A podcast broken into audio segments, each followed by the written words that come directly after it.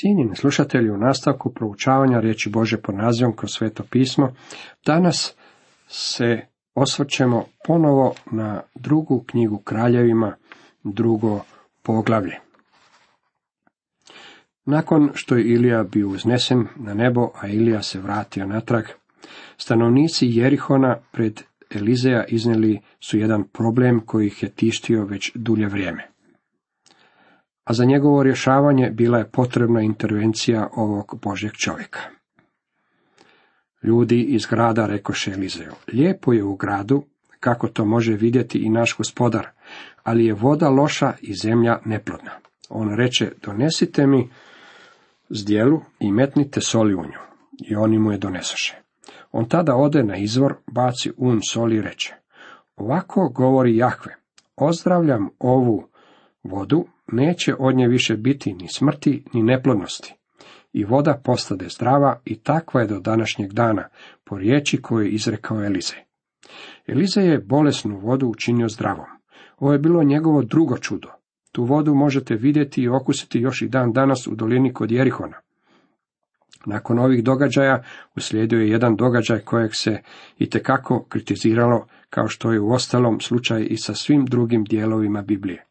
Ovaj događaj sa neskrivenom radošću ističu neprijatelji Božje riječi, misleći da se u ovoj priči skriva nepobjetni dokaz Božje nemilosrdnosti, kao i licemjerja i dvoličnosti ljudi koje on poziva u svoju službu. Ti ljudi oplakuju brutalno smaknuće ove jedne male dječice. Pogledamo kao prvo koja je pozadina ovog događaja. Elizej se upravo vraćao sa mjesta na kojem je Ilija bio uznesen u nebo, kada je došlo do ovog incidenta. Pred njim su već išli glasnici i govorili su o onome što se zbilo. Kad se približavao Betelu, mala dječica su mu se izrugivala. Elize ih je prokleo u gospodinovo ime, pa su iz šume došla dva medvjeda i rastrgaše četrdeset i dvoje djece. Ovim odjeljkom u Bibliji nisu preneraženi samo kritičari Božje riječi, već i mnogi iskreni i predani vjernici. Oni koji se izruguju iz ovoga, postavljaju pitanje. Pa nećete mi valjda reći da bi Bog uništio malu djecu poput ove na ovako strašan način? Ono što je zapisano u ovim riječima u Bibliji čini se da je u dubokom proturječju s onime o čemu čitamo u ostatku Božje riječi, a poglavito s onime o čemu je riječ u Novome Zavetu. Kao prvo, bismo trebali prepoznati činjenicu da kada mi ljudi dolazimo na ovaj svijet, naš je ljudski um u neutralnom položaju i stavu prema svemu što nas okružuje. Imamo neutralan stav prema gotovo svemu osim jedne stvari, a to je činjenica prirođenog stava pobunjenosti protiv Boga. Čovjek nosi u sebi prirođene predrasude protiv Boga. Ljudi su na prvom mjestu skeptični prema Bibliji. Spremni su povjerovati svemu i svakome, a isto tako vjerovati u najrazličitiji raspon gluposti, samo da ne bi vjerovali Bogu. Ako ne vjerujete ovoj moje tvrdnji, pogledajte samo kako su ljudi spremni povjerovati takozvanom znanstvenom pristupu. Ako primjerice želite da se vaša pasta za zube prodaje bolje od ostalih pasti, tada u vašem reklamnom spotu na televiziji mora nastupiti čovjek odjeven u bijelu kutu i reći nekoliko stvari u prilog pojačanoj zaštiti vaših zubi nakon pranja istih novom pastom. Nakon te reklame u trgovine će pohrliti masa ljudi uvjerenih u kvalitetu novog proizvoda. Mislim da vam to dovoljno govori o lakovjernosti većine ljudi, a također i o mnogo o njihovoj naravi. Ako je čovjek koji sumnja pošten, ako ima onog intelektualnog poštenja, vidjet će da na svako pitanje koje se javlja prilikom čitanja Bože riječi postoji odgovor. To ne znači da ja imam odgovore na sva pitanja, jer nemam. Međutim, na ovo pitanje mogu odgovoriti, želio bih da mu posvetimo određeno vrijeme. Iliju je naslijedio Elizej.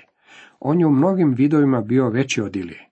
Ova će izjava bez sumnje iznenaditi mnoga ljude koji Iliju smatraju najvećim od svih božih proroka, a vjerojatno i jednim od dvojice svjedoka koji će se jednog dana vratiti na zemlju tijekom razdoblja velikih nevolja, kako to čitamo u otkrivenju 11. Ako želite ovu dvojicu proroka uspoređivati prema čudima koja su izveli, Elizaj će u konačnici ispasti kao onaj koji je izveo više čuda. Ilija je više bio čovjek za nastupanje pred masama. Eliza je bio onaj koji je služio osobno pojedincima. Zbog toga što je njegova služba bila mahom na tom području djelovanja, ona nije bila tako uzbuđujuća i dramatična kao što je to bio slučaj sa Ilijinom službom. On je u usporedbi sa Ilijom bio nježan čovjek. Elize je na početku svojega službovanja još uvijek bio mlad čovjek. U ovom slučaju se vraćao s one strane Jordana, s mjesta na kojem je Ilija pred njegovim očima bio uznesen na nebo u ognjenim kolima. Vijest poput ove se onim krajem proširila poput šumskog požara nanošenog vjetrom. Tako su, kad se Elize vraća u Betel, već mnogi znali što se desilo. Vjerojatno su mediji za prenošenje novosti onog doba već svi govorili o Iliji. Betelska truba već je na naslovnoj stranici donosila napis o proroku koji je bio uznesen u nebo u ognjenoj koći. Uredništvo nije željelo potvrditi istinitost priče, ali su izvijestili kako postoje ljudi koji su vidjeli da se opisani događaj stvarno izbio. Betel znači Boži dom. Prvi put ga spominje Abraham, a zatim i Jakov. Betel, međutim, nije nastavio živjeti u skladu sa imenom koje je nosio u doba podjele kraljevstva na dva dijela.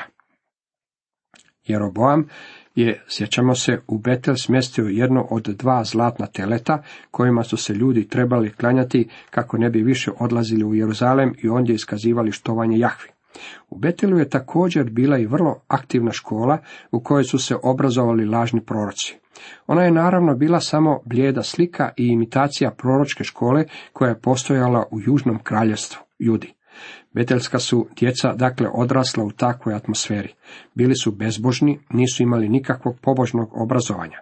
Niti kod kuće nije im bio pružen pravi primjer prema kojem bi se oni mogli povesti i u koji bi se mogli ugledati.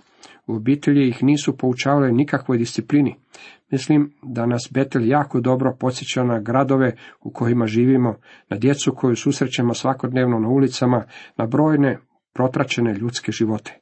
U Americi se jedan grad zove Los Angeles. Mislim da je to velika ironija. Naime, Los Angeles znači grad anđela, a na ulicama toga grada možete susreti sve osim anđela. Elize je na svom putu u Betel. Odatle je uzašao u Betel, dok je išao putem, dječaci bjahu izišli iz grada i rugahu mu se govoreći, hodi čelo, hodi čelo. U jednom prijevodu stoji da su iz grada izišla mala djeca. Zbog toga su ljudi tradicionalno prihvatili mišljenje kako se radi o dragoj maloj dječici. Svi mi se raznježimo kada vidimo malu djecu, pa smo skloni prijeći preko njihovih izjava, iako one mogu katkada biti i uvredljive. Ja naime imam malog unuka koji svog djeda mota oko malog prsta lijeve ruke. Ovi malini stvarno vam se zavuku pod kožu. Kad čitate ovaj odjeljak u Bibliji, on vas dira u srce. Ako su ova dječica bila mala djeca, prvoškolci, puškoškolci ili čak srednjoškolci, moram priznati da je Elise stvarno bio okrutan jer ono što se desilo stvarno bi bilo u suprotnosti sa onime što čitamo u ostatku Božje riječi. Gospodin Isus je rekao, čitamo u Mateju 19.14. redku, pustite dječicu i ne priječite im k meni, jer takvih je kraljevstvo nebesko. Čitajući Bibliju otkrivamo kolika je Boža briga i skrb prema najmanjima i vidimo da ranije iznesena interpretacija nikako ne može biti stvarna i prava u ovom slučaju.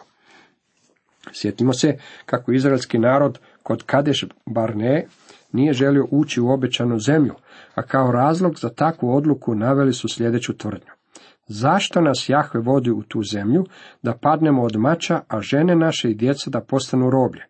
Zar nam ne bi bilo bolje da se vratimo u Egipat? Oni su osjećali da bi njihovi najmlađi bili u opasnosti. Ono što im je Bog odgovorio moglo bi se izraziti sljedećim riječima. Trebali ste vjerovati meni. Mislili ste da se ja neću pobrinuti za vaše najmlađe. Tako i ako ćete vi pomreti u pustinji, vaša će djeca, za koju ste mislili da ih ja neću zaštititi, dobiti u nasljeđe ovu zemlju i u njoj će prebivati. Ona će biti njihova svojina. Hebrejska riječ za malu djecu je nar ili nahar. Ona je potrebljena za Izaka koji je ovome bilo 28 godina. Za Josipa kad je imao 39 godina, a također i za Sodomljane koji su napali Lotovu kuću. Tu riječ možemo pronaći i u drugim dijelovima Biblije i ona se ne odnosi na malu djecu u onom smislu kako mi danas rezoniramo kada kažemo mala djeca. Na primjer, u prvoj kraljevima 12.8 piše, ali on odbaci savjet što mu ga dadoše starci i posavjetova se s mladićima koji su odrasli s njim i bili mu u službi. U ovom stihu govori se o vremenu kada je Roboam odbacio savjet kojeg su mu dali mudri starci, koji su savjetovali i njegovog oca Salomona i okrenuo se za savjet mladićima s kojima je odrastao. Riječ koja je u ovom slučaju prevedena sa mladići je ona ista riječ koja je u ovoj priči o Elizeju prevedena sa mala djeca. Siguran sam da nitko ne vjeruje kako se Roboam išao posavjetovati sa malim prvačićima ili da je otišao u dječji vrtić i s najmanjima prodiskutirao hoće li narodu smanjiti porez ili neće. U ovom se slučaju ipak radilo o mladićima. Kad je Samuel došao pomazati jednog od Išajevih sinova, sjetit ćete se kako su njegova djeca već bila odrasla. Kad su pred Samuelom prošli svi njegovi sinovi, upitao je Išaja, jesu li to svi tvoji sinovi? Prijevod bi trebao glasiti, jesu li to sva tvoja djeca? Ili jesu li to svi tvoji dječaci? Riječ djeca, dječaci u ovom slučaju opisuje Išajeve odrasle sinove, a radi se o istoj riječi koja je upotrebljena i u drugoj kraljevima 2.23. Najmlađi sin David zapravo nije niti bio ondje. Huligani koji su podrugljivo ismijavali Elizeja bili su mladići, a nikako ne mala djeca. Ova je riječ upotrebljena na mnogim drugim mjestima u Bibliji i na svim ostalim mjestima prevedena je sa mladić. Ovdje se ipak radilo o grupi mladića. Oni su bili učenici lažnih proroka. Oni su bili banda koja je ismijavala Elizeja, koje je bilo značenje njihove riječi. Govorili su hodi čelo. Govorili su mu neka učini isto što je i Ilija učinio. U stvari su govorili zašto i ti ne uzletiš kao što je to učinio Ilija. Oni su se smijali činjenici da će Bog svoj narod podići sa ove zemlje. Ovo je isti stav, kaže apostol Petar, koji će se na zemlji ponovno pojaviti u posljednje vrijeme. Ovaj događaj u drugoj knjizi o kraljevima da nam je kako bismo znali da Bog namjerava suditi onima koji se ismijavaju iz drugog Kristovog dolaska. U drugoj Petrovoj tri, u trećem i četvrtom redku čitamo. Znajte ponajprije ovo. U posljednje će se dane pojaviti podrugljivi izrugivači, povoditi će se za svojim požudama i pitati što je s obećanjem njegovog dolaska. Jer i otkad oci pomreše, sve ostaje kao što bjaše od početka stvorenja. U posljednje vrijeme na zemlji će se pojaviti ljudi koji će vjernike ismijavati zbog njihovog propovjedanja o Kristovom povratku na zemlju. Postavljat će pitanja poput ovih, pa što je, još niste uzašli na nebo, još ste tu sa nama.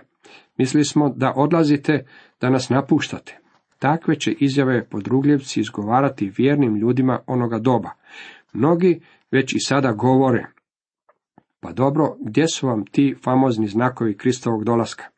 Zbog toga danas moramo biti oprezni zbog načina na koji propovjedamo o Kristovom drugom dolasku. Ne bismo trebali istrčavati pred rudo s tom doktrinom.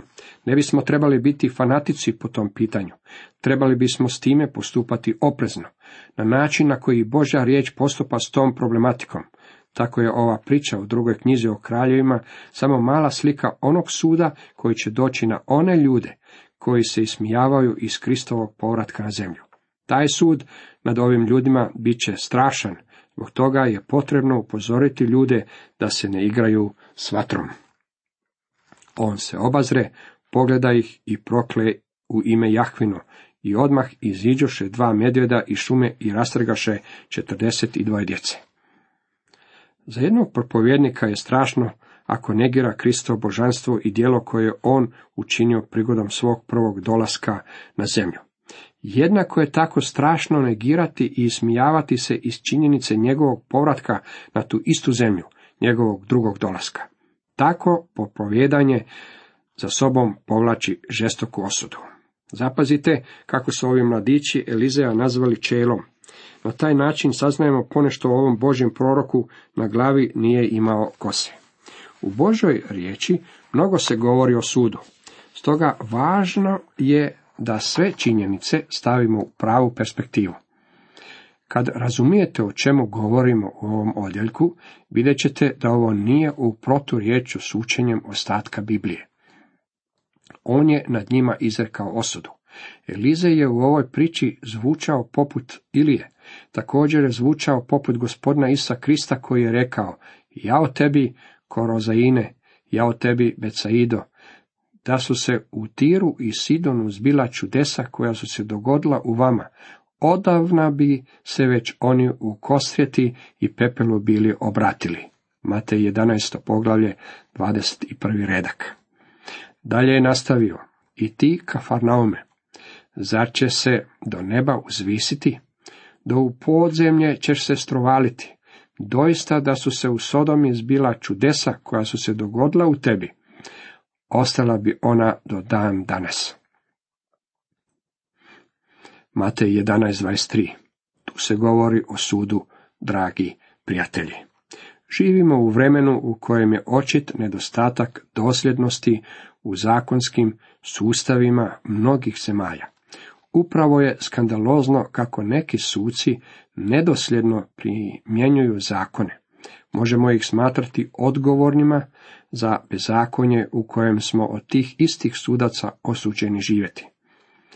Kada višestruki ubojice, prodavači droge ili ljudi koji djeci prodaju pornografiju ili ih iskorištavaju za istu, mogu šetati kao slobodni ljudi, tada uistinu živimo u bezakonju.